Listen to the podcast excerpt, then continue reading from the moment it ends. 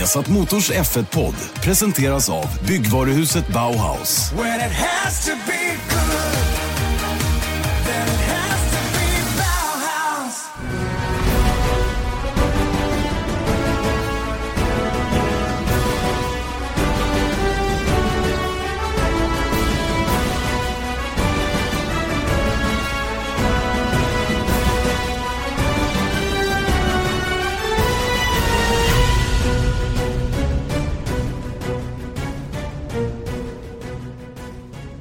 Otroligt varmt välkomna till 2018s första Formel 1-podd. Vi har satt Motors Formel 1-podd med Janne Blomqvist, Erik Stenborg. Gott nytt år Erik! Ja, det var väl inte så gott nytt år för din del? Aj fy bubblan, det gick ju ett käpprätt åt skogen. På nyårsdagen så ringer polisen och säger att de har snott din rallybil, kört den rakt in i en lyktstolpe och som grädde på moset så hällde de bensin i kupén och tände på. Det är bra, du ville väl bli av med den ändå? Jag höll ju på att sälja men det där var ju liksom att go over the top så att säga. Ja. Så att det, det kändes lite onödigt. Så att det var väl inte den roligaste starten på, på det här nya året. Och det var en fantastiskt fin bil som jag som sagt höll på att sälja eftersom jag inte hade tid att ha den kvar. Eh, av tidsskäl kunde jag inte använda den och jag kände att någon, någon eh, entusiast skulle köra den där bilen för den, eh, den var riktigt, riktigt fin. Men eh, nu slutar det på ett annat sätt. Nu har den tagits över i och för sig av en entusiast som ska försöka göra den till ursprungligt skick igen och jag hoppas han lyckas med det. Mm, det är bra. The only way is up from here. The only way is up, ja det är helt korrekt. Hur var, hur var din, ditt nyår och hela den biten? Ja, men det är bra tycker jag. Eh... Jo men inga konstigheter. Nej, Lite... drack champagne och åt god mat och så, ja, sånt som man gör. Ja, tycker vi ska prata Formel 1 istället. Ja, ja, vi gör det. Vi gör det. Vi pratar Formel 1 och eh, ja, vad ska vi säga om, om Formel 1 då? Det har inte hänt så mycket nu. Vi är bara en bit in på, på det nya året. Eh, men nu är vi på 2018 Erik och det, det känns. Det, nu, är det, nu är det inte långt kvar. Jag har bokat mina första flygbiljetter till testerna i Barcelona. Jag är taggad till tusen. Mm. Och eh, man suger ju upp alla nyheter som kommer upp nu då. och bland annat så har ju Honda uttryckt sig ungefär som man har vant sig att de uttrycker sig. De är inte helt nöjda med att det blir bara tre motorer som man får använda nästa säsong eller kommande säsong. Nej, och det, det är alltid en bra, liksom, antagligen så, när folk börjar klaga på ett reglemente som ändå har legat där i ett par år nu, att de ska köra med tre, max tre motorer under, under 2018 och nu så säger Hasegawa eh, Honda-chefen att eh, det är ju unreasonable att det ska ske. Och då mm. börjar man ju tycka lite synd om Toro Rosso direkt. Kan jag tycka. Visst är det så. Yuzuki Hasegawa som faktiskt eh, avgår som chef för det här motorprojektet som Honda har i Formel 1. Han kommer att gå över till personbilssidan nu och få någon topposition där istället. Då. Men har, han har inte varit helt lycko, lyckosam sen han tog över från den första chefen som jag inte kommer ihåg vad han hette nu. Nej. Eh, och eh, ja, de, de kämpar på, Honda, med att hitta rätt management och hela den grejen. Eh, Red Bull, Christian Horner har varit inne på samma linje men inte helt oväntat är det ju mer eller mindre knäpptyst från Ferrari och Mercedes mm. där man har inte motsvarande problem. Man tycker att allting är lugnt och Renaults fabriksteam de ligger någonstans mitt emellan. De har ju bland annat gått ut och sagt att de var och lekte med elden under, under 2017 här i jakt på prestanda i motorn då. Det var väl det som de ja, det var väl det som sved lite grann mot slutet då, inte minst för ett team som Toro Rosso då, som går från Renault till Honda-motorer nu. Mm. Och apropå vår lista som vi gjorde för några veckor sedan, så om man tittar då på att det, det är Renault, det är Red Bull och McLaren då som, som vi ratade ganska högt i den listan. Skulle de få mycket problem med motorerna och med tillförlitligheten framförallt då, så att de får starta långt bak kanske och, och eh, har jobbet på det sättet, då ser man ju på andra team då som har Mercedes och, och Ferrari-motorer att det kanske ligger det kan röra om i grytan lite grann ännu mer. Samtidigt så är det ju väldigt tråkigt när det händer på det sättet. Det är ju, man vill ju ändå att de ska kunna köra om det på banan och sen så Självklart. mäta sig på det sättet. Men, men eh, samtidigt, jag menar det är ju det är inte reglerna som är fel egentligen utan det är ju deras eh... Det är ju de som bygger motorer. Det går ju att bygga motorer som håller. Ja. Och då kan man inte skylla på reglerna, känner Nej. jag. Så är det. Så, är så det enkelt faktiskt. är det. Eh, och det leder oss in på en annan eh, liten punkt som, eh, som kom som en rubrik här i veckan, nämligen Pierre Gasly som tycker att det är alldeles för många människor som är negativa mot saker och ting i Formel 1 och pratar negativt om sporten. Då. Det är vad han har kommit fram till under den korta tiden han har varit riktigt involverad och det enda han inte är speciellt nöjd med det är fortfarande det här motorbestraffningssystemet. Då. Men det är ju som vi, som vi nu sa, då, det är någonting som man får leva med och, och förutsättningar som alla lever med och vissa klarar bättre än andra. Så att, inte vet jag. Men han har ju rätt i att man ska, liksom det här negativa som, som blir per automatik hela tiden är ju lite tröttande ärligt talat. Mm. Ja, jag vet inte hur många gånger vi har pratat om det också. För att när man, liksom, det är inte det, det, finns liksom inga quick fixes heller utan man måste liksom jobba med en produkt liksom kontinuerligt för att styra det åt rätt håll. Och det tycker jag verkligen att Formel 1 gör idag. Och då, då tycker jag att det, det är onödigt att, att, klaga på någonting som jag menar, alla vet vissa, att det finns vissa problematiker, ingenting är perfekt. Men så länge man liksom försöker tillgodose det så, så är det ju bara att, och, och, och, leva med det så att säga fram tills att det blir bättre.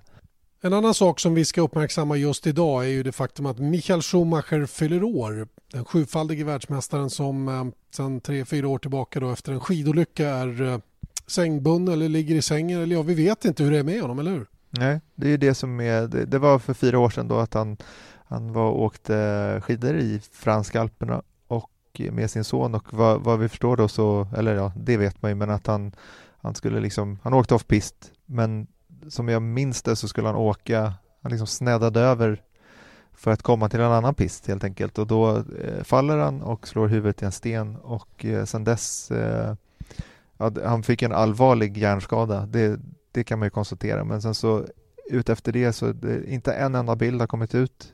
Eh, ingen har egentligen sagt någonting konkret om hur han mår, om han ens är vaken eller om han, ja vaken vet vi också att han är, men inte alls i vilket skick.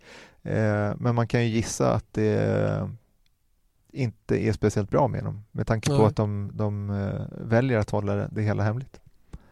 Nej visst, och det, nej, det känns inte alls bra naturligtvis. Det som, det som han, hela familjen råkar ut för, det är en stor tragedi naturligtvis. Och, och, man kan inte ens föreställa sig hur man hanterar det där. Trots alla framgångar han haft och alla pengar familjen har och hela den grejen så är ju det lite värt när, när en sån här eh, sak inträffar eh, en av familjemedlemmarna. Desto roligare är det då att presentera veckans gäst, eller hur Erik? Mm. Den, eh, ja vad har vi sagt, världens snabbaste smålänning. Genom eller? alla tider till och med. Ja, precis. Eh, nej men, åtminstone en väldigt, väldigt duktig racerförare, numera i Formel E, Felix Rosenqvist.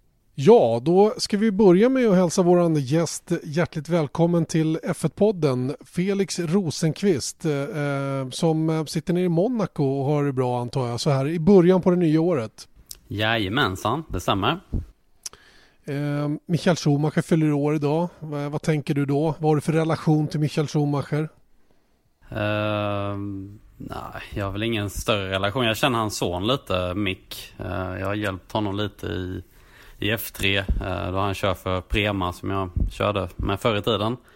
Eh, så coachat lite och sådär. Eh, annars, jag har faktiskt aldrig träffat Mikael själv men han har såklart varit en stor förebild när man har växt upp och sådär. Så att det är väldigt tråkigt allt som har hänt.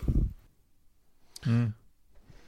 Ja, vi pratade lite innan om att det är lite, det, det, är ju mystiskt när man inte har hört någonting på så himla länge runt hans, ja hur han mår egentligen.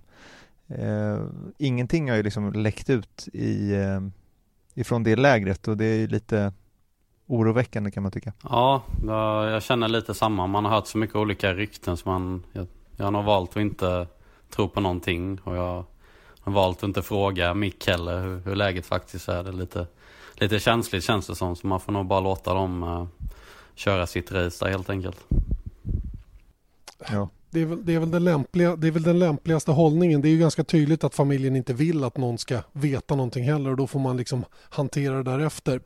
Um, ja, Felix, en Formel 1-podd är det ju trots allt. Men uh, allra först, jag har ju lanserat dig som Smålands snabbaste racerförare genom alla tider. Är ja, det så? Det, det, det är stort. Jag har varit årets Värnamobo en gång, men det här är ju nästan större ju. Ja, det tycker det... jag. Och, och, vad säger Lillövis om detta? jag, jag tror inte han, jag tror inte han på det riktigt faktiskt. Alltså, jag tror han tror han tycker... att han fortfarande är snabbast i Småland faktiskt. Du, vad har ni två för relation egentligen? Är den yrkesmässig tillsammans, du och Stefan Lillövis Johansson som ändå har varit lite manager åt dig, delvis i alla fall? Ja, absolut. Vi, eh, jag brukar säga att Stefan är väl den personen jag pratar med mest eh, dagligen. Så att eh, vi har ju verkligen en eh, både privat relation och, och yrkesmässig. Så att eh, vi, har, vi har jobbat ihop nu snart fyra år tror jag det. Och eh, mer och mer för varje dag egentligen. Så det, det har funkat bra och vi tycker vi, vi har gjort några riktigt bra saker ihop.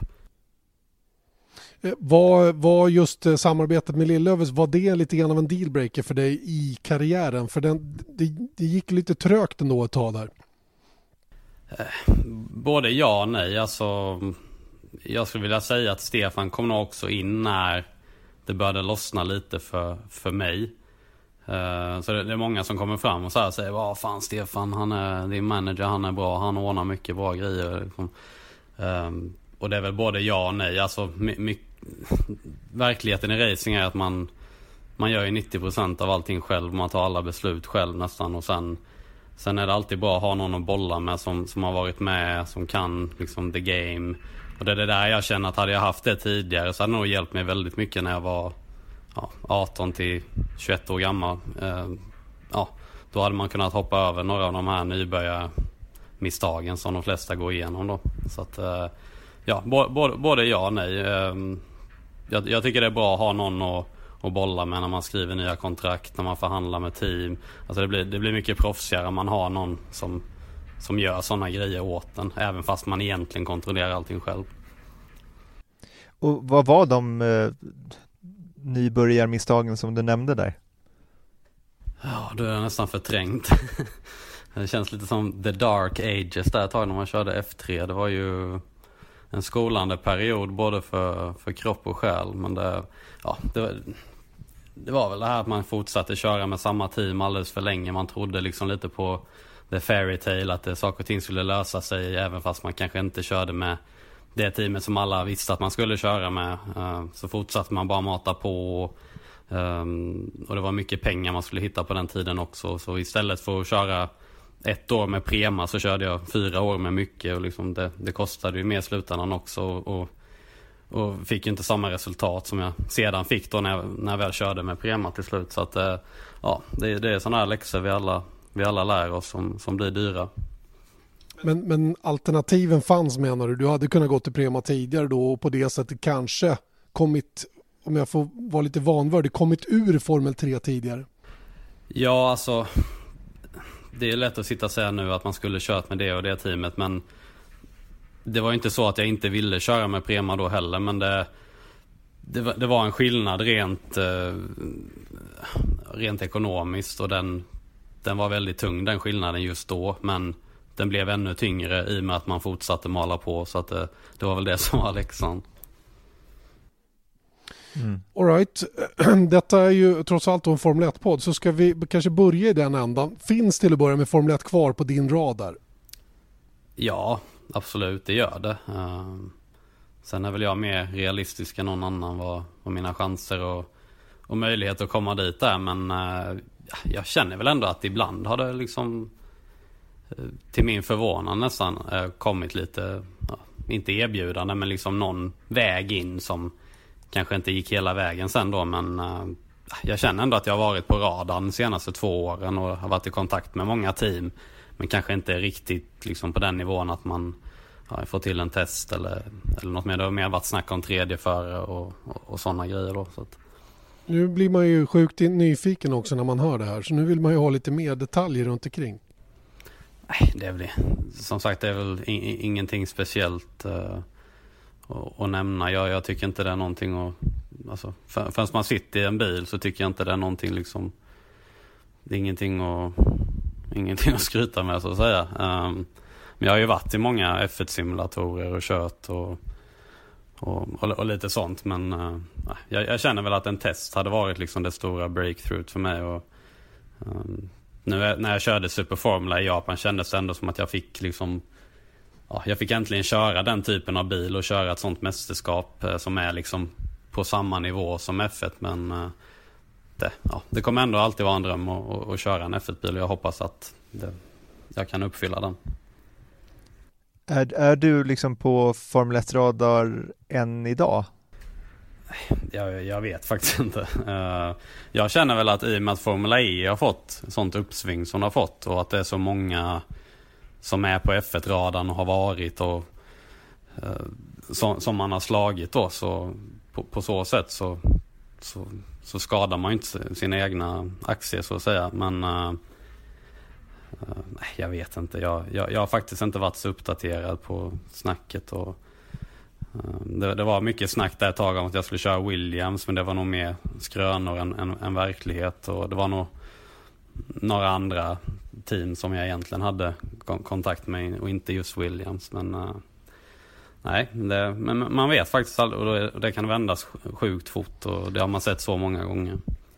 Du, du, du har ju eh, bakåt i alla fall haft en, en relation med Mercedes. Den har varit ganska lång den här relationen med Mercedes. Hur ser den ut idag? Jag menar, de har ju två juniorer i sporten, i alla fall en kvar nu om, om det är så att, att Värland nu, eller ja, Värland kommer ju inte vara i Formel 1 nästa år. Då är det Esteban Ocon som är kvar som junior och sen har de då George Russell på väg in. Var finns du i den här i det här pusslet så att säga som Mercedes? Är du kvar där överhuvudtaget? Nej, det är, det är jag inte. Utan den relationen avslutades förra året när jag började köra Formula E.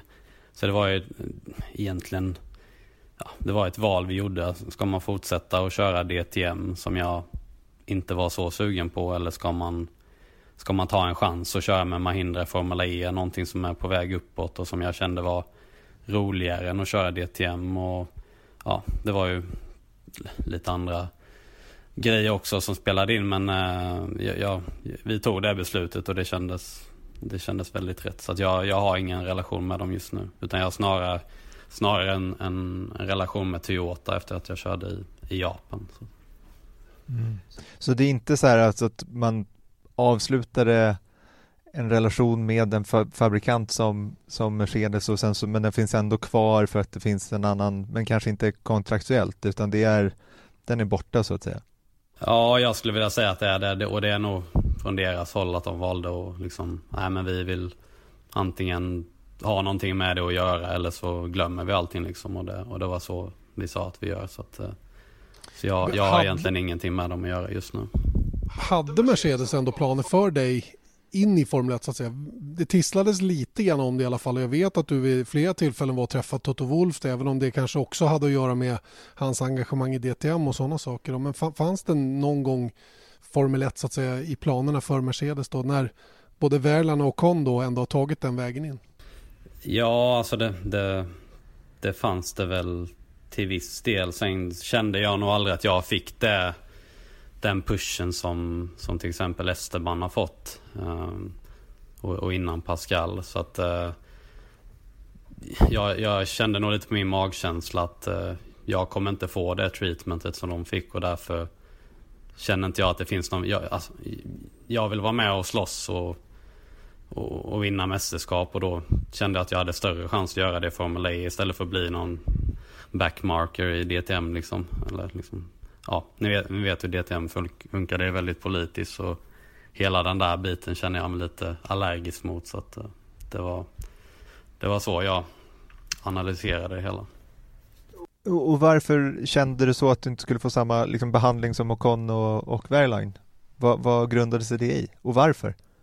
Jag kände väl att jag Jag hade varit med mycket längre i mästerskapsprogram än vad de hade och eh, De hoppade liksom före mig på hela stegen och Och det är liksom Den som nu har tagit det beslutet det är ju fair enough Det är det är deras beslut att ta men jag kände att Om de nu gör det så kanske inte det är mig de satsar på och då är det bättre att jag Satsar på någonting annat Är det för att du är svensk? Hur mycket tror du det spelar in? Det vet jag faktiskt inte. Ehm, kanske med Pascal. Jag kommer ihåg när jag körde F3 med honom och då, då fattade man att det var en stor push för att han var tysk. Sen var han ju väldigt duktig. Alltså han tycker fortfarande är en av de bästa teamkompisarna jag har haft.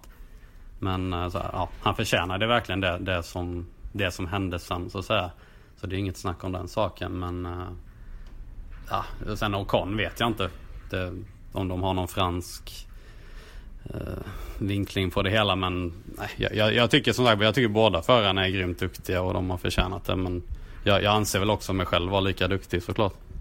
Mm. Och också förtjänat en chans då. Det är lite roligt att du plockar upp Pascal då eftersom han har tävlat med Marcus Eriksson då i Sauber säsongen som har varit. Vad är din, hur ser du på Pascal Wehrlein? Vad är han för typ av person? Jag, jag har ju min egen uppfattning givetvis efter att ha inte umgåtts med honom men varit i hans närhet i alla fall under ett år här. Va, va, vad säger du om Pascal Wehrlein som förare och är du förvånad att han nu åker ut? Uh, alltså jag är egentligen inte förvånad eftersom att jag känner honom ganska väl som person. Jag vet att han inte är en sån här han är inte den här typen som är bäst på att snacka med sponsorer som ja, käkar middag med cheferna. Utan han är liksom, han är grymt talented. Han är ofta väldigt snabb, gör sitt jobb på banan och sen lämnar han liksom. Han, han kan ha uppfattning. A lot can happen in the next three years. Like a chatbot maybe your new best friend. But what won't change? Needing health insurance. United Healthcare Tri-Term Medical Plans are available for these changing times Underwritten by Golden Rule Insurance Company, they offer budget-friendly, flexible coverage for people who are in between jobs or missed open enrollment. The plans last nearly three years in some states, with access to a nationwide network of doctors and hospitals. So for whatever tomorrow brings, United Healthcare Tri-Term Medical Plans may be for you. Learn more at uh1.com. Say hello to a new era of mental health care. Cerebral is here to help you achieve your mental wellness goals with professional therapy and medication management support. 100% online You'll experience the all new Cerebral Way, an innovative approach to mental wellness designed around you. You'll get a personalized treatment plan from a therapist, prescriber, or both in a safe and judgment free space. Your cerebral therapist or prescriber will outline a customized plan with clear milestones along the way so you can get to feeling your best. With Cerebral, you're not alone in your mental health journey. We're here to empower you to live a fulfilling life. So take that first step towards a brighter future and sign up today at cerebral.com slash podcast and use code ACasts to get 15% off your first month. Offer only valid on monthly plans. Other exclusions may apply. Offer ends July 31st, 2024. See site for details.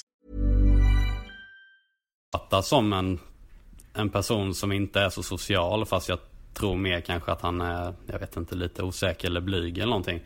Um, Så att han, han är väl en sån här förare som bara levt på sin talang, typ som Kimi Räikkönen. Men det kanske inte riktigt funkar när man är i, i, i Sauber liksom. Jag, ja, jag, jag, tycker det är synd att det ser ut som att han är på väg ut från, från F1. För jag, jag gillar ändå honom och vi hade kul när vi körde ihop. Men eh, som sagt, jag, jag är inte förvånad att, att, att det har blivit som det har blivit.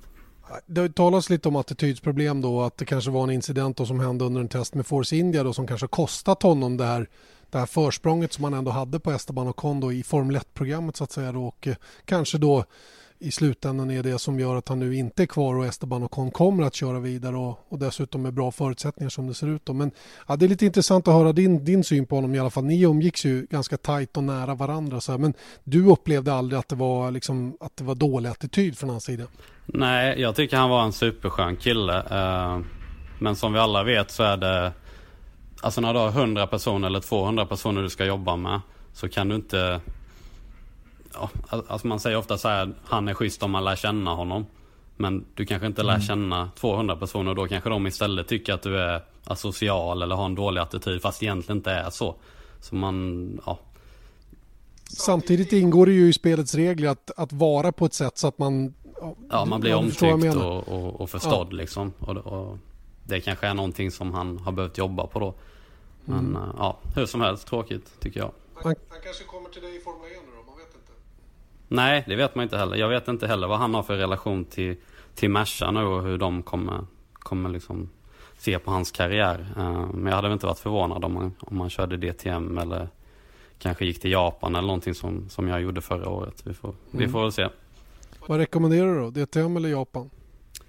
Ja, så eftersom att Merca... Han har redan vunnit DTM. Ja, han har redan vunnit DTM och Merca kommer väl inte ha sin bästa säsong i DTM i sin sista, i sin sista år som de, de är med och tävlar. Jag kan tänka mig att de har lagt alla sina resources på Formula E nu så att för hans del så hade jag nog, ja, jag hade nog satsat på något annat. Mm. Eh, ska vi glida lite försiktigt Erik in på just Formula E, vad tycker du? Ja men det tycker jag. Lite som det här kom upp att vi, vi har ju liksom nämnt Formel E den här eftersom det är nära Formel 1 i, det, i kanske framförallt i avseendet att det är väldigt mycket förare som före detta F1-förare i Formel E eh, just nu och eh, Richard Branson sa att Formel E kommer gå förbi Formel 1 inom tio år. Men enligt schweiziska Blick menar Sebastian Vettel att Formel E inte är framtiden. Han menar att förare i Formel E sagt till honom att det inte är speciellt intressant att köra bilarna. Och ja, rak fråga, v vad är du i allt det här? Um, ja du, um, jag tror nog inte att det kommer gå, gå förbi Formel 1. Uh, ehm, jag tror ändå på Formel E, men jag tror nog inte på det så mycket så att det kommer liksom konkurrera ut F1. Uh, det känns nog lite väl modigt uh, av någon att tänka så än. Då får man nog vänta liksom många år. Däremot att det är tråkigt att köra tror jag inte. Jag vet, jag vet inte vilken förare han känner men nästan alla förare som jag, jag känner de flesta på, på griden och alla är nog överens om att det är extremt kul. Um, många som tycker att det är det roligaste mästerskapet de har kört i, inklusive jag. Du, du tycker alltså att det är det? Formel E är det roligaste du har kört i mästerskapsväg så här långt? Ja, det skulle jag faktiskt vilja säga. Då, då skulle jag gärna vilja veta varför. Vad är det som gör det? Vad är det som gör att det sticker ut för din del menar jag? Och Janne kanske låter anklagande. Nej, nej, nej, inte en... alls, inte alls. Det är en ärligt menad fråga. Jag vill verkligen veta för, för eh, jag skulle kunna tänka mig att det finns många andra, eller ja, det av det andra du har kört också som är, som är kul. Och då undrar man lite varför just Formel E går förbi dem så att säga. Ja, jag, jag tycker nog det är mest för utmaningens skull. Det du kör på stadsbanor först och främst som är en klar favorit. Inte bara för mig men, men många andra förare. Det, det är extremt mycket mer utmanande. Jag brukar jämföra det som man kör typ Mario Kart och det ligger lava jämte banan. Liksom gör man ett misstag så, så, så händer det någonting. Det är inte bara att man åker av.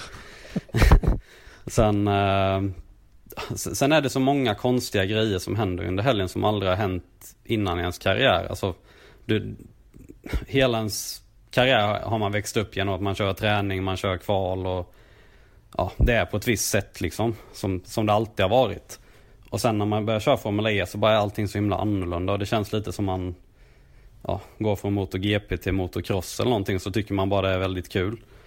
Mm. Uh, så det blir lite det, ja, jag, skulle nästan vilja säga att det är som att jämföra ja, tennis och fotboll eller någonting. Det, det är liksom så, så annorlunda men jag, jag tycker verkligen det är helt rätt för mig. Ja, vad roligt. Det är ju roligt att, att det kan ge den känslan verkligen att, att gå för någonting. För, för utifrån sett så, så, eh, och jag har ju varit ganska syrlig emellanåt. Jag kommenterade den första säsongen av Formel E. Nu har det ju gått eh, två till. Va? Det här är fjärde säsongen ni kör, är det inte så? Mm, och eh, jag upplevde ju då första året att det, det, gick väldigt långsamt. Bilarna är inte speciellt snabba. De klarar vad är det, 15-16 varv innan man måste byta bil. Alltså för mig har det ju fortfarande brister så att säga rent racingmässigt. Men, men när man hör din förklaring här så, så förstår jag att det här är någonting annat. Det är något helt annat och kanske har andra angreppspunkter för er som förare. Ja, alltså jag förstår verkligen folk som kollar på det och tycker att liksom, det här är inte en färdig produkt. Det, det tycker inte jag heller rent visuellt. Alltså, först och främst banpreparationen kunde varit mycket bättre. Eh, det är ofta race som blir cancelled under säsongens gång, vilket är lite oproffsigt. Eh, som du säger, man måste byta bilar. Det, det, det, är rätt mycket grejer som liksom känns lite ostabilt. Samtidigt är det bara fyra år gammalt, en helt ny typ av racing och nu nästa år så kommer allting ändras så kommer det inte bli de här bilbytarna längre och bilarna kommer vara snabbare både i kval och i race. Eh, tekniken går framåt liksom så att man, man får nog liksom ge det några år innan man dömer ut och det är det jag tycker är så bra att de, de har kommit förbi den här perioden där alla satt och sa liksom vad fan är det här och inklusive jag sa det första året. Ehm, de har kommit förbi det och nu håller det på att bli liksom en riktigt, ett riktigt stabilt mästerskap. Um, sen som sagt är, är det, ju, det är grymt kul att köra och, det, och jag, jag, tror det är lätt att när man ser de här felande grejerna, alltså de här grejerna som inte är riktigt färdiga, så är det lätt att man dömer racingen på grund av det också. Och det är en, det skulle jag säga är precis tvärtom. Alltså racingen är, vinner du Formel E-race så har du gjort ett sånt jävla bra jobb. Alltså det, det går inte att jämföra med någonting annat jag har varit med om. Då, då kan du verkligen liksom vara nöjd med dig själv och känna att du har, du har, du har slagit alla fair and square. Och, och, det är inte ofta man har i racing känner jag. Och vad är det som gör den grejen? Vad, vad är det du har klarat av som inte är, alltså om man jämför med Formel 3 till exempel? Alltså Formel 3 handlar ju bara om att köra, det är ju kvalvarv hela helgen. Hela träningen, kvalet och till och med racet. Det handlar ju bara om starten egentligen. Uh, bara vara så snabb som möjligt. Uh, Formel E har du ju hela tiden den här, att man kan, man kan jämföra det lite med däcken i Formel 1. Alltså att du, du måste köra på ett effektivt sätt. Alltså om du kör en kurva, så att du sparar massa energi i en kurva då. Men du kör du kunde kört snabbare igenom den rent mekaniskt. Då har du också gett bort energi. För att man, man energin blir hela tiden ja, svårt att förklara men du... Nej men jag tror jag, tror jag fattar vad du ja. menar. Det, det här jag en, hänger inte alls med. Det här är en helt annan typ av körning för här gäller det att planera på ett helt annat sätt för att totalt sett vara först över mållinjen. Precis och det som blir så viktigt är att hålla liksom även fast man lyfter gasen på, på raksträckorna för att spara energi så kör du igenom svängarna.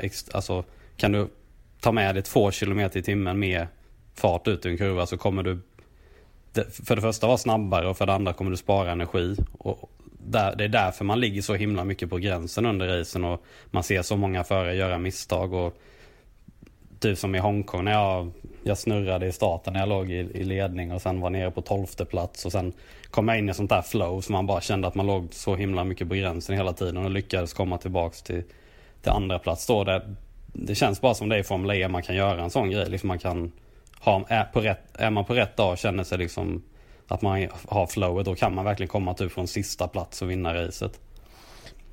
Är det en fördom från mig att säga att det är den som har bäst energi, eh, alltså bäst energiutnyttjande så att säga som, som vinner de här racen? Att, att, att som du gjorde då komma från 16 upp till pallen som, som skedde då där i det racet eh, beror väldigt mycket på det som sitter bakom ryggen.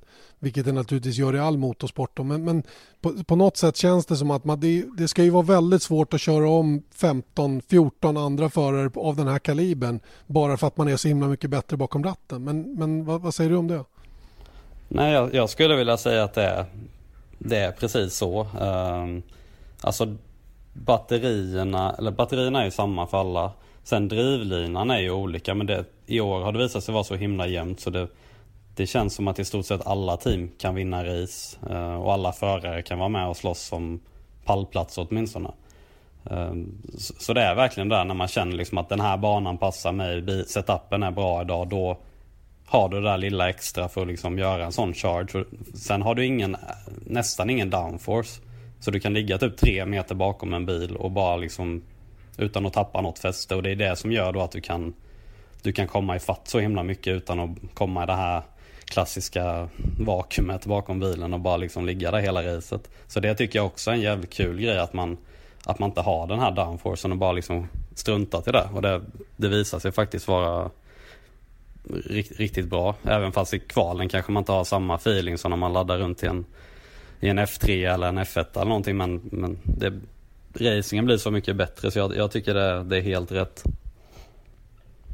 Eh, eh då, jag är lite så intresserad av hur är det att vara i, liksom inom Formel E? För att alla har ju sina, väldigt många har i alla fall ganska klara uppfattningar om vad man tycker om det. Eh, men det som är lite, som du också nämnde, att det är liksom en framtidsprodukt.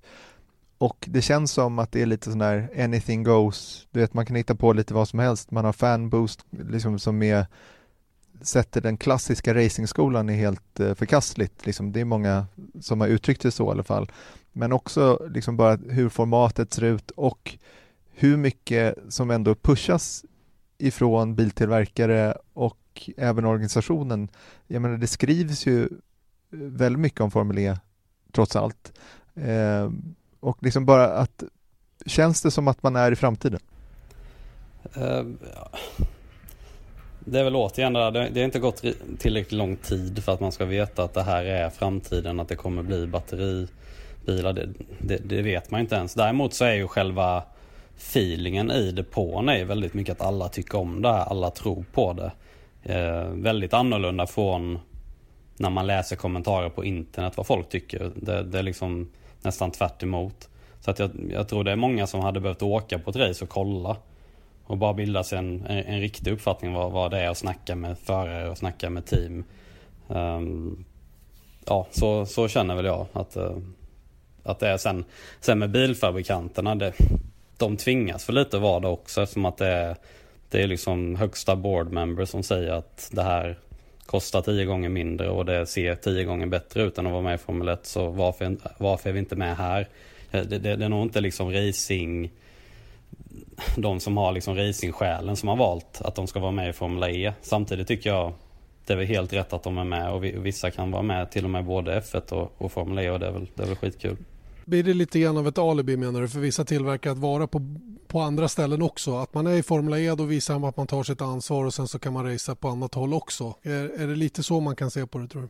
Ja, det, det är typ det Mercedes kommer göra nu. Eh, de, de väljer F1 och, och Formel E som deras huvudprogram och det, har man råd att göra det tycker jag det är helt rätt. Sen kollar, kollar man på mitt team Mahindra som vad jag kände till en början var med bara för att promota sig själva. Bara som en branding-grej. Um, de har ju helt ändrat sitt target. Liksom nu, är det, nu är det full... Alltså de, de ville verkligen vinna mästerskap, expandera, bygga en bas i Bambury, och ny simulator och dittan och dattan. Så det, förra året så steppade de ju upp budgeten med det dubbla liksom. Eh, så de har nog liksom fått den där feelingen att det här är riktig racing och vi vill vara med här och slåss mot liksom eh, Audi och BMW och, och vad, vad, det nu är. Så att, ehm, ja, det, det, finns lite olika, olika strategier tror jag från, från tillverkarna. Eh, har jag rätt också när jag säger att så som du beskriver Formel E för mig så är det någonting helt, helt annat än egentligen all annan racing som finns. Eh, är det här någonting man ska kombinera med annan racing för att få för att få hela sin själ uppfylld så att säga som racerförare? Ja, jag tycker det är det bästa. Um, jag hade nog inte känt att det var tillräckligt med körning framförallt om jag bara körde Formel E för det är extremt lite track time. Um, vi kör ju liksom, det är under en vanlig racehelg då som bara är ett race så kör vi bara fyra pass. Och det är inte mycket körning på de passen så att men det är samtidigt det som gör det rätt kul att man måste liksom anpassa sig snabbt. Det är ny bana, det är, ja, det, eh, det, är något, det, är, det är alltid någonting nytt och man, man har väldigt kort tid på sig att anpassa sig.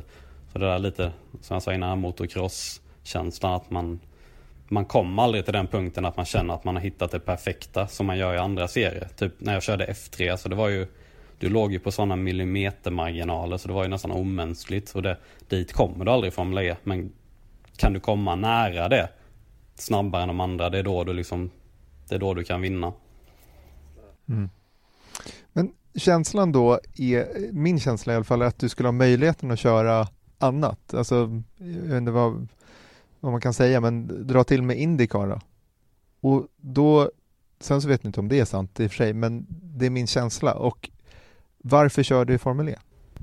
Ja, just av den anledningen att jag tycker att det, det känns som en roligare serie. Sen, sen tycker jag nog att Indycar är den, det verkar vara den näst roligaste serien. Och det där var ju ett beslut jag faktiskt fick ta. Att jag, jag ville köra Formel E istället för Indycar. Det var ju förmodligen det tuffaste beslutet man har, man har fått ta. Men uh, jag, jag, känner att det är rätt. Uh, det är rätt för mig och jag, jag har liksom flängt runt i så många olika serier och börjat om på nytt så många gånger. Och nu kände jag äntligen att liksom det här här skulle jag nog kunna fortsätta och ändå få den här känslan att jag gör någonting nytt hela tiden. För jag gillar ju det. Och och utmana mig själv och köra nya bilar hela tiden. Och, och det, där, det där får man hela tiden i Formel E och där, därför tyckte jag att det, jag, jag, jag satsar på det. Liksom. Jag tycker det känns lite gott att höra faktiskt att du verkar ha landat i det du vill göra nu. Som du säger, eh, och vi ska komma till det alldeles strax, du är lite grann av en handelsresande i racing. Eh, men att du faktiskt har landat i Formula E på det här sättet och du verkar väldigt nöjd och glad med det känns ju oerhört kul tycker jag. För att karriären har ju varit väldigt kämpig. Det är kämpigt att samla upp de där pengarna som krävs för en ny säsong hela tiden. Och nu börjar saker och ting eh, hamna på, på plats på något sätt utifrån vad du beskriver. Sen så, så gör vi det här samtalet, då sitter du i Monaco. Då undrar man lite, tjänar ni bra i det där mästerskapet också? Ja, alltså det, det har ju varit det som... För det första, för min del har jag bestämt mig efter 2015 att jag kommer aldrig betala för att köra en racerbil igen. Och det är någonting jag har, någonting jag har hållit sedan dess. Så att eh, det var ett viktigt steg för mig. Sen Formel E är ju ett mästerskap där alla förare får betalt. Och det, det finns ju inte många sådana i världen kvar. Det, det har ju varit DTM länge som har varit det och, och nu känns det som att, eh, som att Formel E har tagit över det. Och, nej, jag tycker det är bra för att det blir också att förarna står liksom ihop och säger när det kommer ny, Typ när jag kom in i serien så sa förarna till mig liksom, ah, du måste se till att få så här mycket och du måste ha den här bonussystemet. De, de hjälpte liksom mig för att vi skulle hålla uppe nivån tillsammans. Och det, det där tycker jag är bra för... Det... Du gick med i facket där? Ja, jag är med i facket. Ja.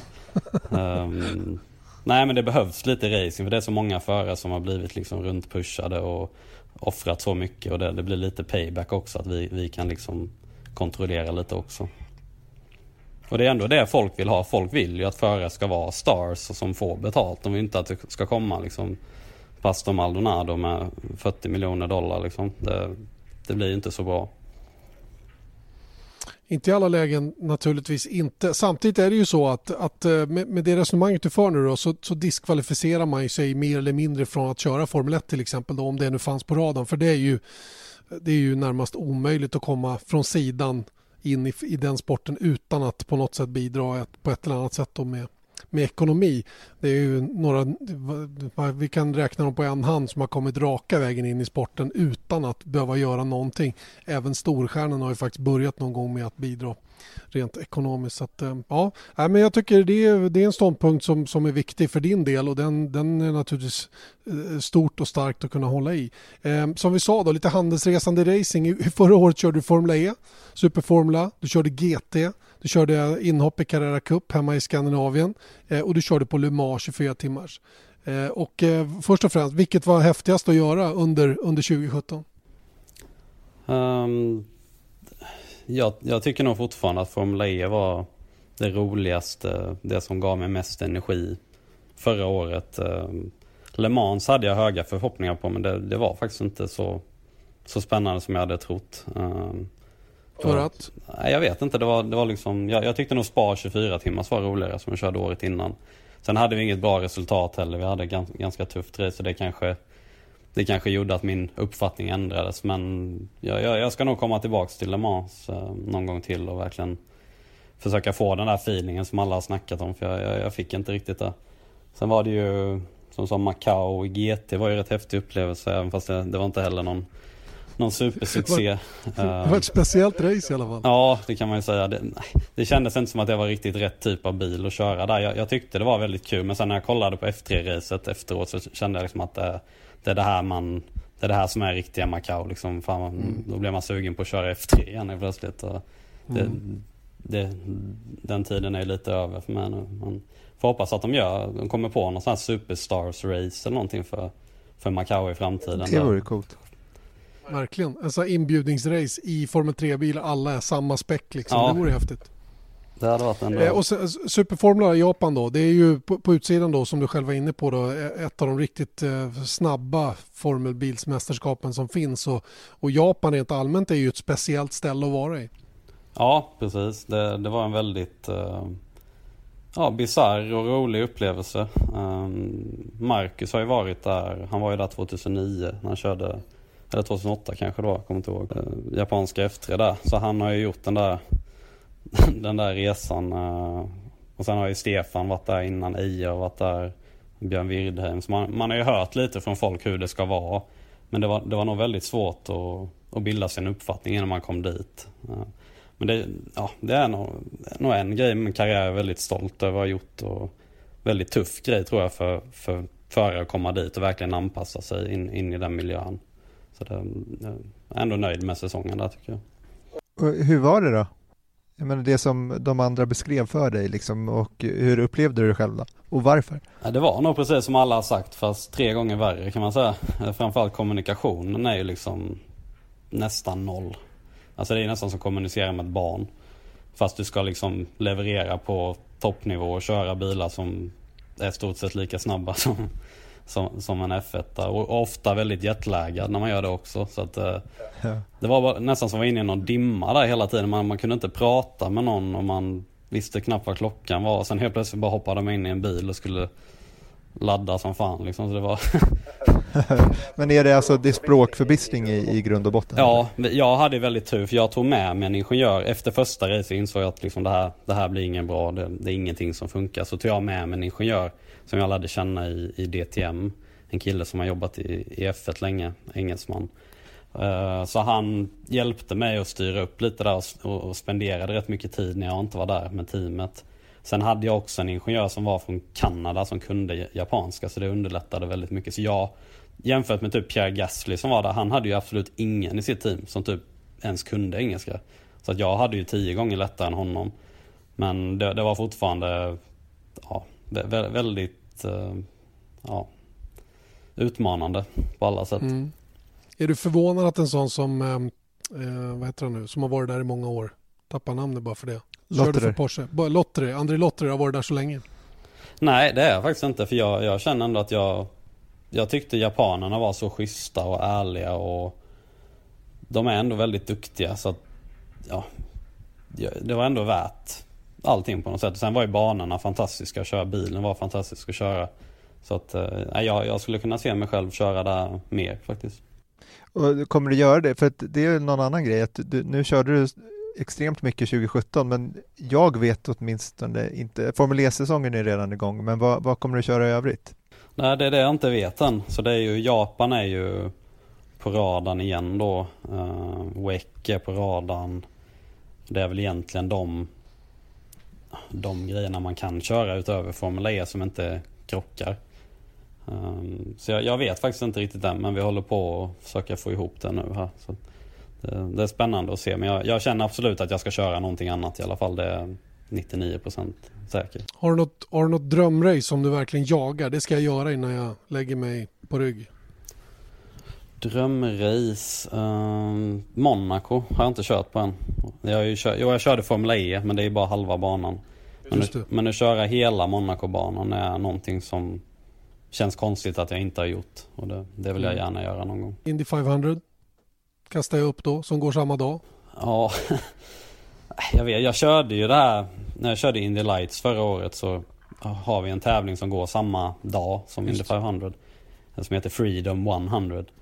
Mm. Och det körde jag förra året men jag, jag vet inte, jag, jag, har inte fått det där riktiga suget att köra oval faktiskt. Det, det, mm, nej, jag, jag föll inte riktigt för det. Vad var det som fattades runt ovalracingen då?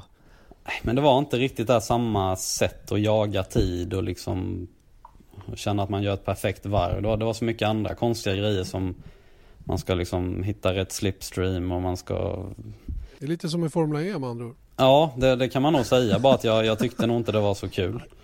Skojar lite med det bara. Men, men jag fattar vad du menar. Det är en helt annan typ av racing. Jag, jag kände nog att det absolut svåraste var att lita på andra förare. När man ligger så himla... Alltså vi körde ändå i nästan 350 in the lights.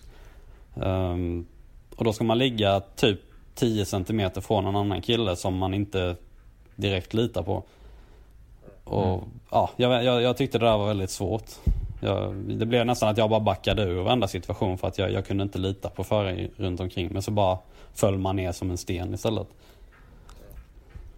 Och då är det ännu värre i eh, stora Indycar att jag menar det kan ju gå 400 km i timmen liksom på Precis och det finns ju några nötter där med som inte bryr sig så mycket om att slänga in nosen liksom när det är sju, sju bilar i bredd. Så att, uh, jag, jag, vet inte riktigt men det, hade varit kul att ändå liksom komma över den, den rädslan och, och kanske köra där en dag bara för att liksom lära sig det. Men just nu känner jag väl inte att det är någon jätteprioritet. Hur, hur, imponerad blir du då av en sån som Fernando Alonso då som åker över en one-off, eh, lägger Monacos Grand Prix åt sidan för att köra Indy 500 på det sättet han presterade dessutom. Det säger en del om, om det då, när, nu när du vet om hur det är att köra där och, och det lyfter hans prestation en hel del, känns det som.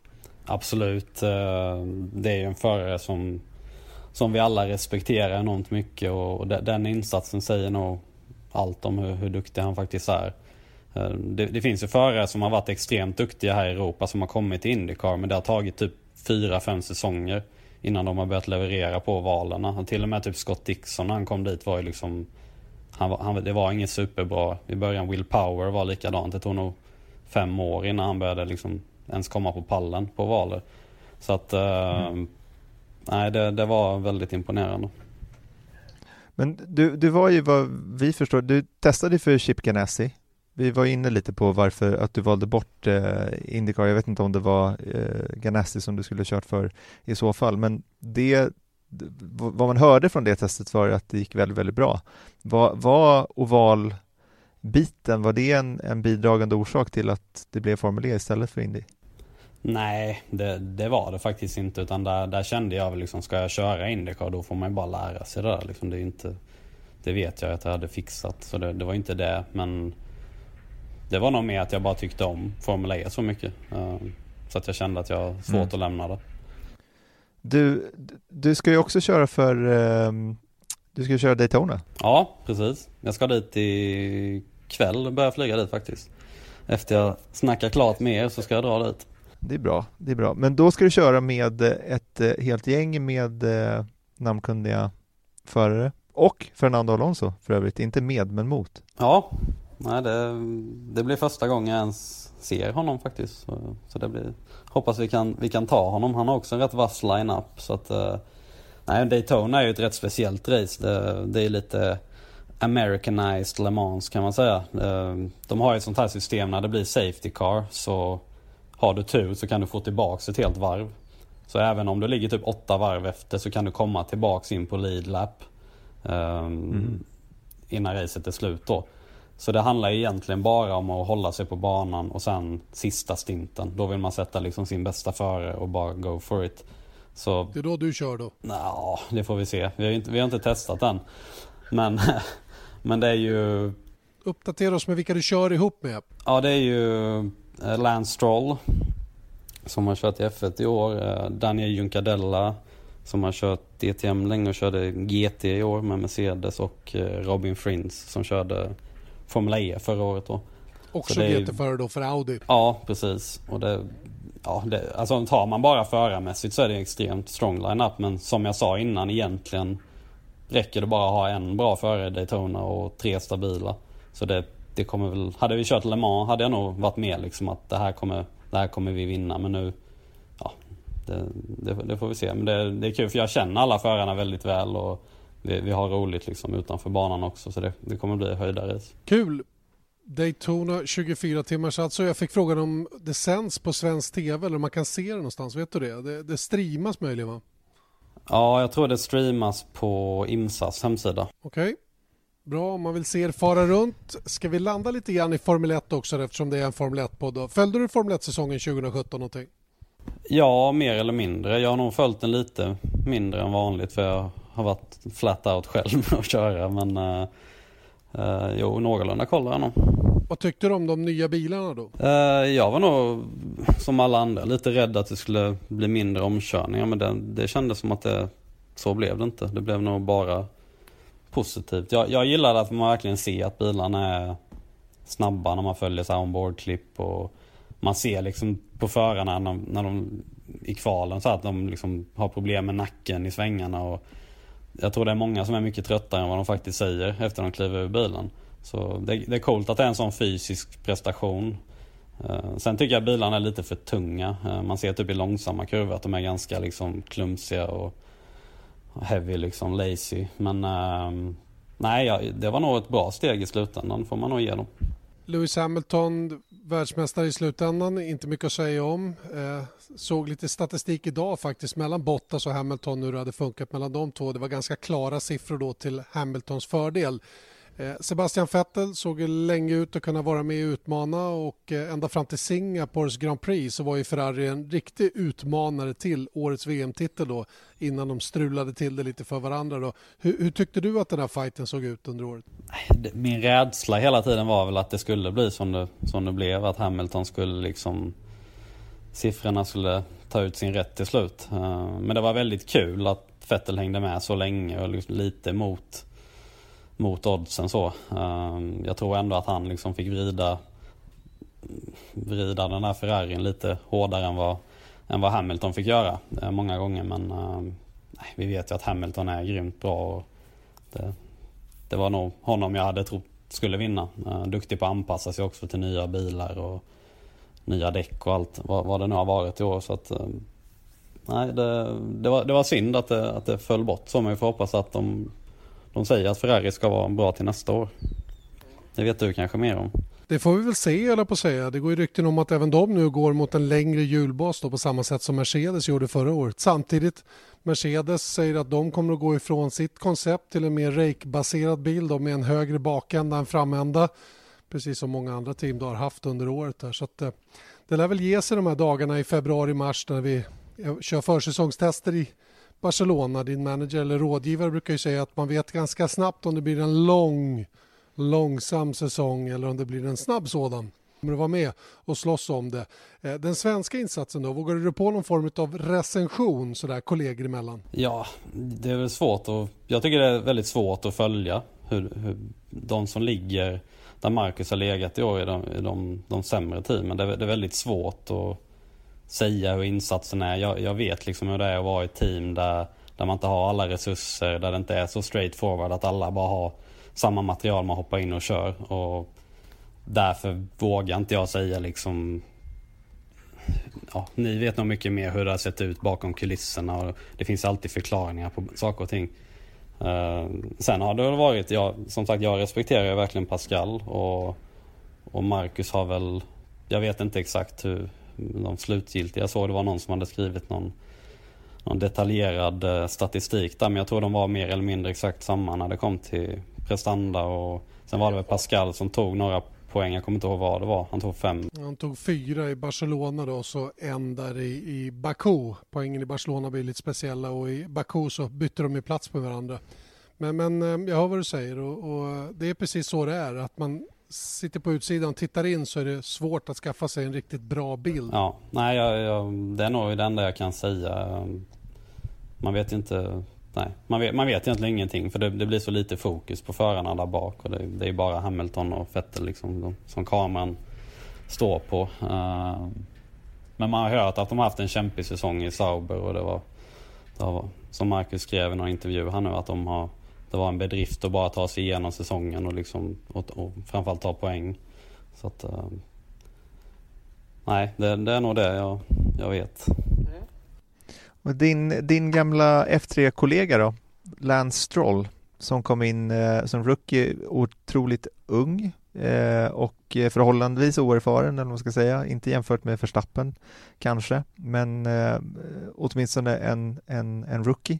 Va, hur, vad, vad tycker du om hans eh, säsong?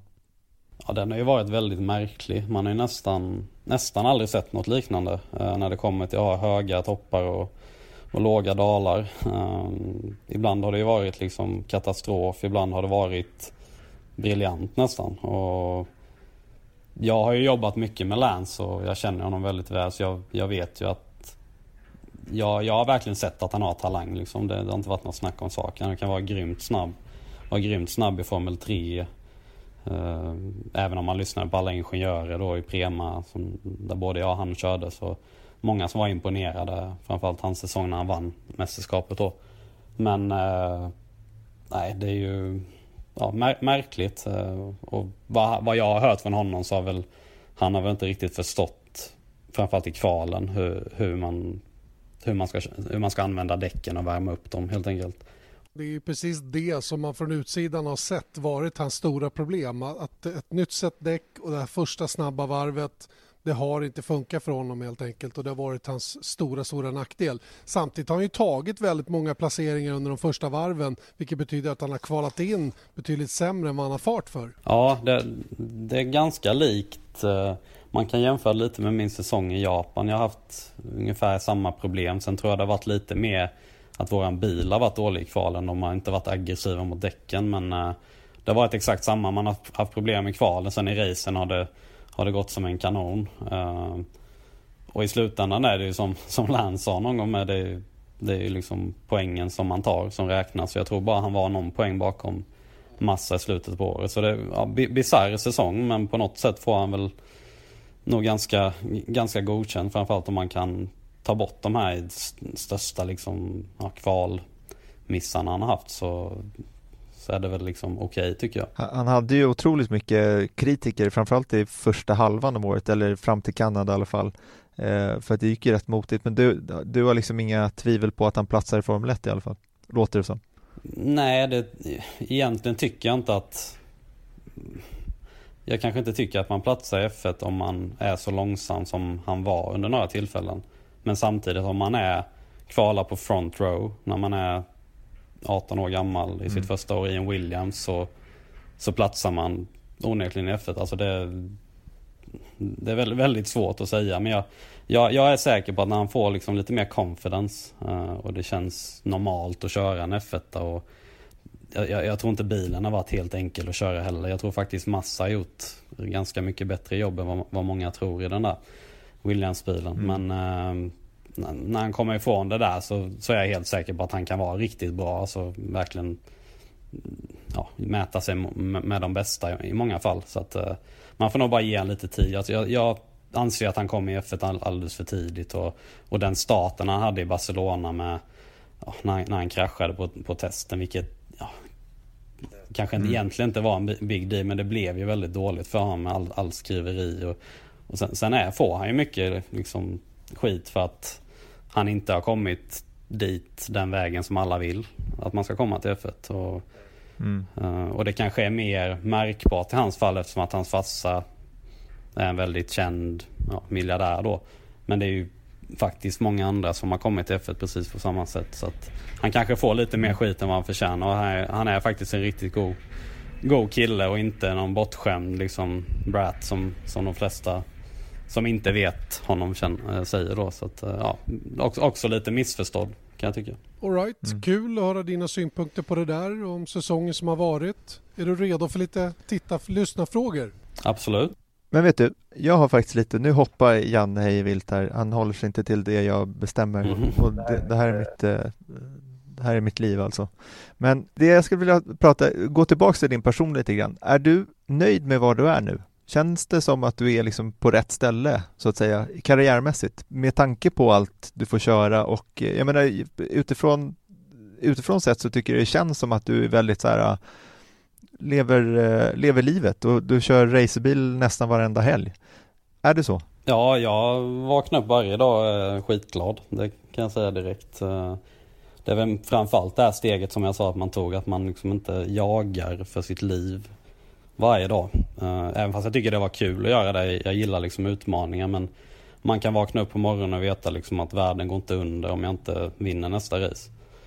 Um, och sen har man liksom möjlighet att göra mycket andra roliga saker när man, om man väl tjänar lite pengar istället för att lägga alla pengar som kommer in på just racingen själv. Alltså, ja, man, man, man kan göra lite mer grejer i sitt privata liv också. Så nej, jag, jag tycker det, det, det är kanon. Sen Sen vill jag ju vinna Formel E liksom. Jag är inte nöjd med att komma trea. Jag, jag tyckte det var bra att komma trea förra året men nu vill jag liksom ta nästa steg och vinna mästerskapet och, och vinna andra mästerskap. Det är ju det som, som driver mig i slutändan. Liksom. Men, nej men jag, jag har, det, har det bra och det, jag klagar verkligen inte över någonting. Mm, det är roligt och sen så tänker jag också på en annan grej. Att, jag tycker i och för sig att du har gjort det liksom, du och jag känner inte varandra eh, så väl, men jag tycker om man bara tittar till sociala medier så känns det som att du är en, du har ganska avslappnat förhållande till din publika racerförar figur så att säga om man säger eh, att om man tittar på F1-förarnas eh, Instagram så är det liksom det är bara träningsbilder. Det enda de gör är att träna nacken i stort sett på alla bilder eller är på fabriken och jag har sett dig åka skateboard snarare eh, och kanske någon, någon yoga, yoga volt eller vad det nu heter. Eh. Nej men ja, det är väl lite sådär vem tar Usain Bolt om han har lagt ut filmer när han tränar varje dag, vem hade tyckt det var kul? Alltså alla tränar ju. Men bara för det vill, ja. inte alla kolla på det. Det, det är någon racingförargrej de tror att det är liksom unikt att träna. eller cykla eller vad alla nu gör. Så att jag, jag, ja. jag vad ska man säga, besparar min publik där. Den smärtan att kolla på det. det är bra. Det tycker jag också. Mycket roligare. Men kan, du måste, jag, jag, måste säga att jag är lite besviken på att jag inte sett den här Kimi Räikkönen-imitationen eh, på länge. Ja men den finns ju på Instagram om du scrollar ner lite. Ja, jag vet, men jag orkar inte scrolla så långt så du måste liksom lägga det jag, jag, jag var tredje månad i alla fall. Jag ska lägga upp en ny snart åt det. Ja, det är bra. Det är bra. Hälsa till mig då Kimmy. Ja, jag ska göra det. ja, det är bra. Eh, men sen så, en annan reflektion är att du är ju otroligt populär bland racingfans i Sverige. Du kanske inte är ett så här household name och det är inte Marcus Eriksson heller. Men varför är du så populär? Svår fråga. Eh, jag vet faktiskt inte. Um... Nej. Ja, men kan det inte vara av den anledning som du nyss angav då, att du är på det sättet du är. Du är en ganska avslappnad person. Sen har vi också den svenska mentaliteten då att eh, vi gillar gärna en underdog och din karriär har inte varit spikrak och på det sättet. Det har inte varit den där utstakade vägen och samtidigt har du gjort väldigt, väldigt bra resultat i det du har kört hela tiden. Kan det vara en anledning? Jag tror det ligger mycket där, precis som du säger där Jan, att uh, det har varit lite krokig väg för mig och uh, folk gillar det framförallt när det går bra dessutom. Uh, när man väl Alltså utanför banan har det varit svårt och sen när man väl sätter sig i bilen så har det nästan alltid gått bra. Och jag hade väl själv tyckt det var kul eh, att följa en sån kille inom idrott. Så att, eh, det, det, det, kan nog ligga mycket där. Det är ju bara att släcka i sig såklart. Det, att vara populär bland racingfansen kan inte vara en nackdel direkt. Nej, de kan ju vara rätt hårda dessutom så att uh, jag, jag har nog blivit besparad mycket. Läser en annan rolig grej för övrigt. Uh, Joel Eriksson har precis uh, fått klart med att han ska göra en Formel E-test i Marrakesh och mm -hmm. Joel Eriksson som valde då att åka DTM då, det som du valde bort. Eh, det, det, valde alltså Joel att köra och istället för någon annan racingserie och eh, kommer nu då köra den här Formula E-testen. Det kanske blir två svenskar i den här serien nu framöver. Man hoppas ju det. Ja, det, det är kul att följa Joel. Alltså han är ju han är en sån där kille jag tycker är väldigt kul att följa för han har lite attityd och lite jävla nammar och, och han är också väldigt snabb så fort han, han sätter sig i bilen liksom. Och jag tycker det, för hans del var det nog mycket smartare att köra DTM än vad det har varit för min del. För han, jag vet att BMW gillar honom. Han är liksom deras lilla young gun och de, de kommer liksom se till att han, att han får det bra där tror jag. Så att det, det, Ta hand om honom på rätt sätt. Ja, så jag, jag, jag tror det var helt rätt av honom. Sen, uh, sen Formel E-testen där, det, det, visste jag faktiskt inte om. Jag har slått av min, min mobil lite här senaste dagarna. Men uh, det, det är också väldigt kul. Uh, om man får chansen där då ska jag se till att ge honom lite bra tips. Så att han, det är väldigt svårt. Och det är, framförallt om man bara har en, en eller två dagar så är det mycket, mycket nytt att tänka på. Vad gör en duktig Formel E-förare? Så som du beskrev det så är det ju inte bara att köra och, och det, den grejen. Vad, vad är grejen? Vad, hur blir man snabb? Ja, det, det är nog mycket det här klassiska street race-tänket att man, man måste behärska sig själv och, och veta sina gränser. Både, både sina egna och bilens gränser. Och inte försöka ta ut någonting som inte finns för då slutar det ofta väldigt dålig energiförbrukning och eh, kanske en krasch. Um, sen är för, för Joel kommer det bli mycket nytt. Alltså det kommer bli Han kommer nog vara helt slut i huvudet efter ingenjörerna gått igenom honom med all, allting som han måste tänka på. Men det, det, det är nog utvecklande för honom. Han, han har nog aldrig riktigt känt den biten innan för att han har kört Formel 3. Men det är ju Det är mycket av det här när man kör F1, WEC och Formel E så är det ju det här, de här grejerna man måste ha koll på. Allting med 17 knappar och man ska prata med ingenjören. Management. Ma management, ja. Och det, det är faktiskt rätt kul som förare när man väl när man väl kommer in i det. Det är kanske inte är så kul för publiken men det, det, det är utmanande och det, där kommer han få liksom den biten måste han lära sig då. En annan grej om, om Joel, jag vet att det är inte är så lätt att uttala sig om andra förare men vi eh, tog upp det här att han valde ju eh, faktiskt bort att köra Formel 2, Joel Eriksson alltså. Eh, och vad vi förstår så var det en, en, en bra satsning i, i Formel 2 för att köra DTM. Hur ser, det på det, hur ser, det, hur ser du på det beslutet? Uh, svårt att säga. Um, de alltså, hans familj har väl som alla andra lagt ner enormt mycket energi på att komma komma dit han är. Eh, inte minst för att Jimmy, hans bror, har kört väldigt länge också.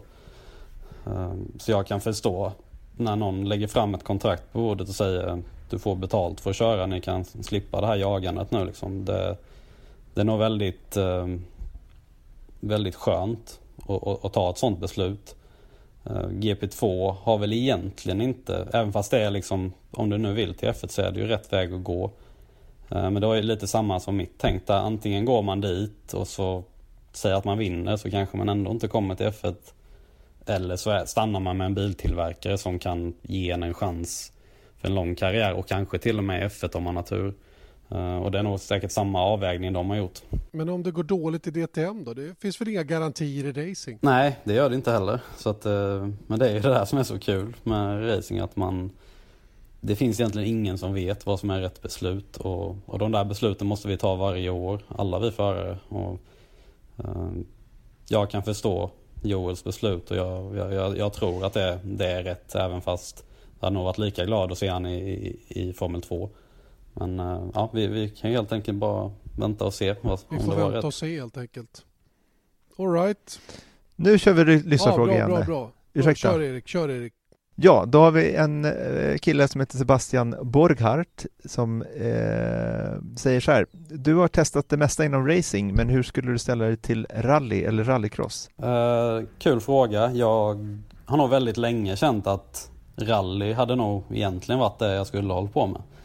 Eh, eftersom att jag gillar det här som jag sa innan, motocrosskänslan, man anpassar sig till nya underlag, eh, nya banor. Det är liksom, du, du hittar aldrig det perfekta och det det är precis det där jag alltid har känt att jag är bra på. Um, sen har du en helt annan aspekt med kartläsare och grejer. Och det, det vet jag inte hur, hur jag hade rätt ut. Men... Ju, Kimi Ja. Nej men jag, jag, känner nog att det där hade... Jag respekterar verkligen rallyförare och det... På den nivån de kör liksom i skogarna. Det är helt otroligt. Och jag skulle egentligen kört ett rally förra året i, i Slovakien men det, det blev ett race som krockade. Annars hade jag gjort min debut då. Jag kommer nog försöka göra det någon gång utan att göra en kubika förhoppningsvis. Mm. Ja, helst inte. Nej, sen rallycross. Jag vet inte, på, på, på, något sätt lockar rally mer. Jag vet inte varför. Men uh, det verkar också väldigt kul. Men det är lite för kort på något sätt. Det, det måste vara liksom, det, det, är över innan det börjar tycker jag. Uh, men det, det har jag också sagt att jag vill, hade varit kul att köra ett race någon gång i alla fall. Mikael Tält, om du fick köra i vilken serie som helst, vilken skulle det vara? Uh, Formel 1. Formel 1. För vilket team? Just det, du får välja det också. Vilket team? Jag har nog valt uh, Ferrari tror jag. Mm. Ja. Det tycker jag är coolt. Det är coolt. Ja, jag tycker också det. Det, det är liksom det riktiga på något sätt. Felix, jag tycker du ska välja det. Ja. Inte göra det. Vi säger så. Ja. Vi ringer Oliver Bene. Man kan ringa Stefan ringa Stefan. Han. Ja, han som känner dem. Har han något att säga till om och någon, någon påverkan så är det dags att kliva fram nu. Nu är det dags. Christian Ridderstolpe då, han undrar lite grann om du har några planer eller drömmar om att vinna en dubbel, det vill säga Le Mans och Indy 500. Och intressant här så utelämnar han Monacos Grand Prix. Ingen trippel alltså? Ingen trippel. Ja, Monaco kan ju bli svår. Um, men den, ja, dubben är inom räckhåll så det får vi ändå sätta upp som ett som ett litet mål i alla fall. Känner du för det då? Att det liksom skulle vara liksom någonting som du skulle kunna se att du skulle satsa på i alla fall?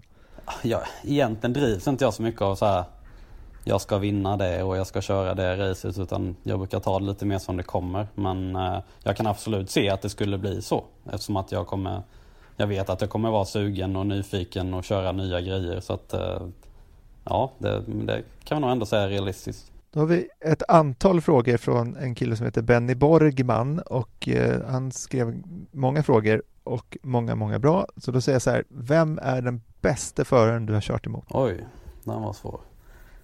Bästa föraren? Mm, kan sitta och hålla på i... Jag tror nog det är någon av dem jag kört Formel 3 mot. Kanske skulle jag våga säga, Verstappen. Han var ju inte liksom fullblommad när jag körde mot honom men han var ju ändå extremt imponerande. Det är väl ett bra namn? Ja, men jag tror jag skulle säga honom ändå. Jag måste ändå respektera det han, han gör. Så att vi, vi tar honom. Annars är det ju kutym att säga sin nuvarande team Ja, det är liksom för att stärka sina egna aktier. Det är ju klassiker. Mm. Förartänket. Så Quick Nick, eh, han är, han är långsam alltså. Nej, det är han inte men... Nej, nej, nej, jag fattar det. Nej, men han, han är också väldigt extremt imponerande fast på andra sätt. Eh, som vi kan prata om någon annan gång. Mm. Då kommer vi till nästa fråga från Benny Borgman. Hur rolig är Nick Heidfeldt egentligen? Ja, det är också, det är också en kul fråga för han är, han är extremt rolig. Uh, även fast han inte uppfattar så. Uh, återigen där hur folk kan bli missuppfattade. Han är extremt professionell när han gör sitt jobb. Alltså jag har aldrig sett någon som är så proffsig som Nick.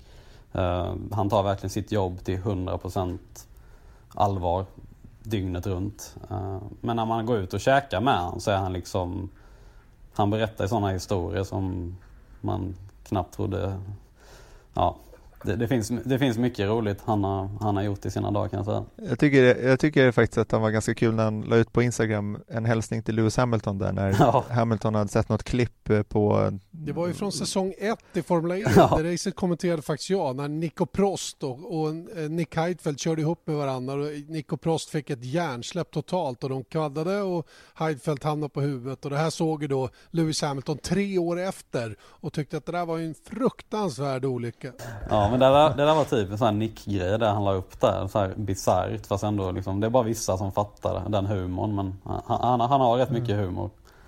Även fast han är, även fast han är tysk. Det är kanske är därför Hamilton har tömt sina konton på sociala medier då. Raderat sina bilder på Instagram och sina tweets som han har på Twitter. Han verkar ha någon bojkott efter att han blev skyldig för ett mindre PK-relaterat okej. inlägg.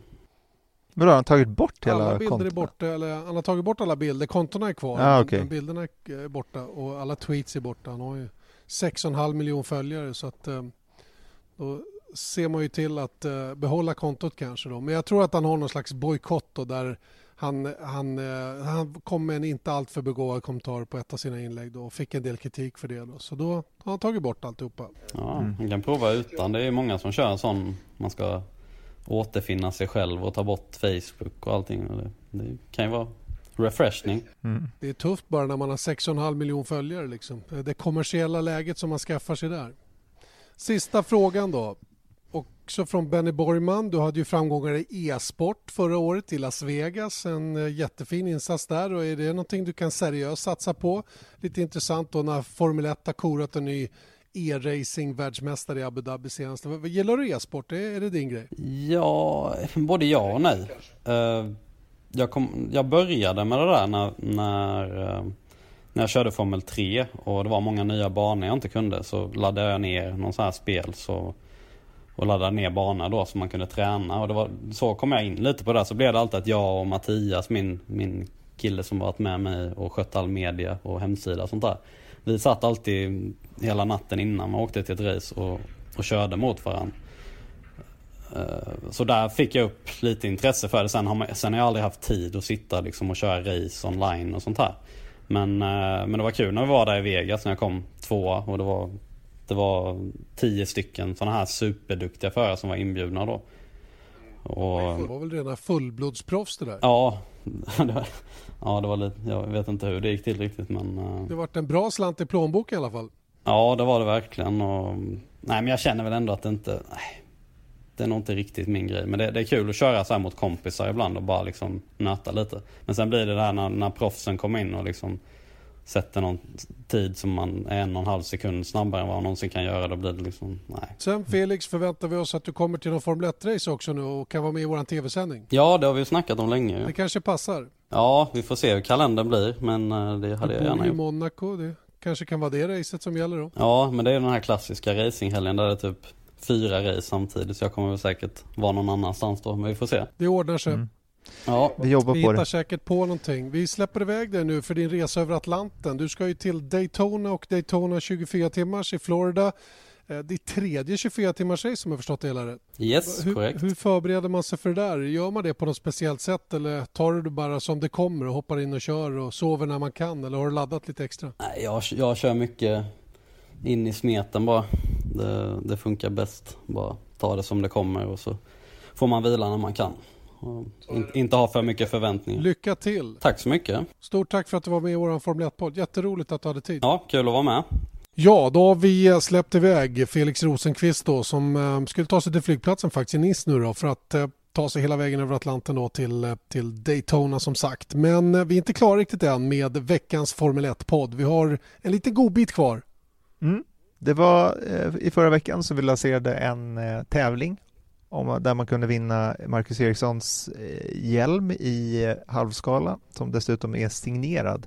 Och det har varit otroligt god respons. Väldigt många har velat vinna den här eh, hjälmen. Vi har fått väldigt mycket roliga förslag på smeknamn som vi bad om och ganska roliga eh, bevis på att man är Sveriges största Formel 1-fan. Men vi har faktiskt valt ut en som vi tycker, när, när andra personer eh, röstar på, det här är ingen omröstning, det här, vi var enhällig jury, men när andra personer tycker att den här personen ska vinna så det liksom vann över lite. Mm. Och sen så tycker jag att eh, hon har visat också att hon är eh, en riktig... Och du avslöjade att det är en hon alltså? Ja, det gjorde jag faktiskt. Men skit i det.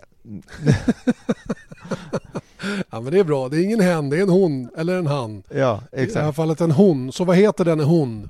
Helena Vivejo eller Vivejo kanske. Eh, det spelar ingen roll, eller det spelar väl roll, absolut, men vi hoppas att vi uttalade rätt. Oh.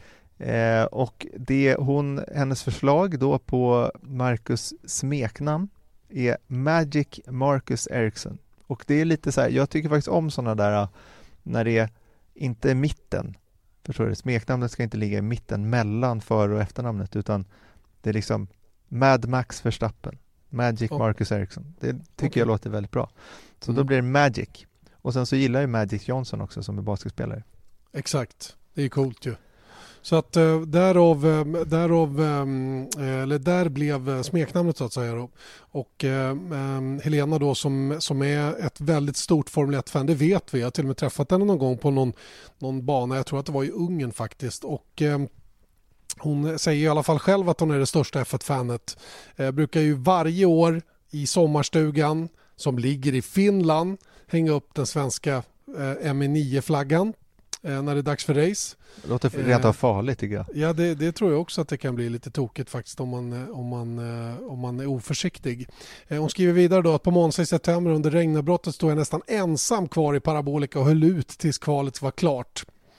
Eh, hennes kollegor på jobbet undviker i möjligaste mån att boka in möten med henne på fredagar för att de vet att hon vill hålla koll på träning 1 och 2. Mycket bra, mycket begåvad anledning att eh, vara på jobbet och ändå kunna följa Formel 1. Det låter som en bra arbetsgivare också som tolererar ja, det.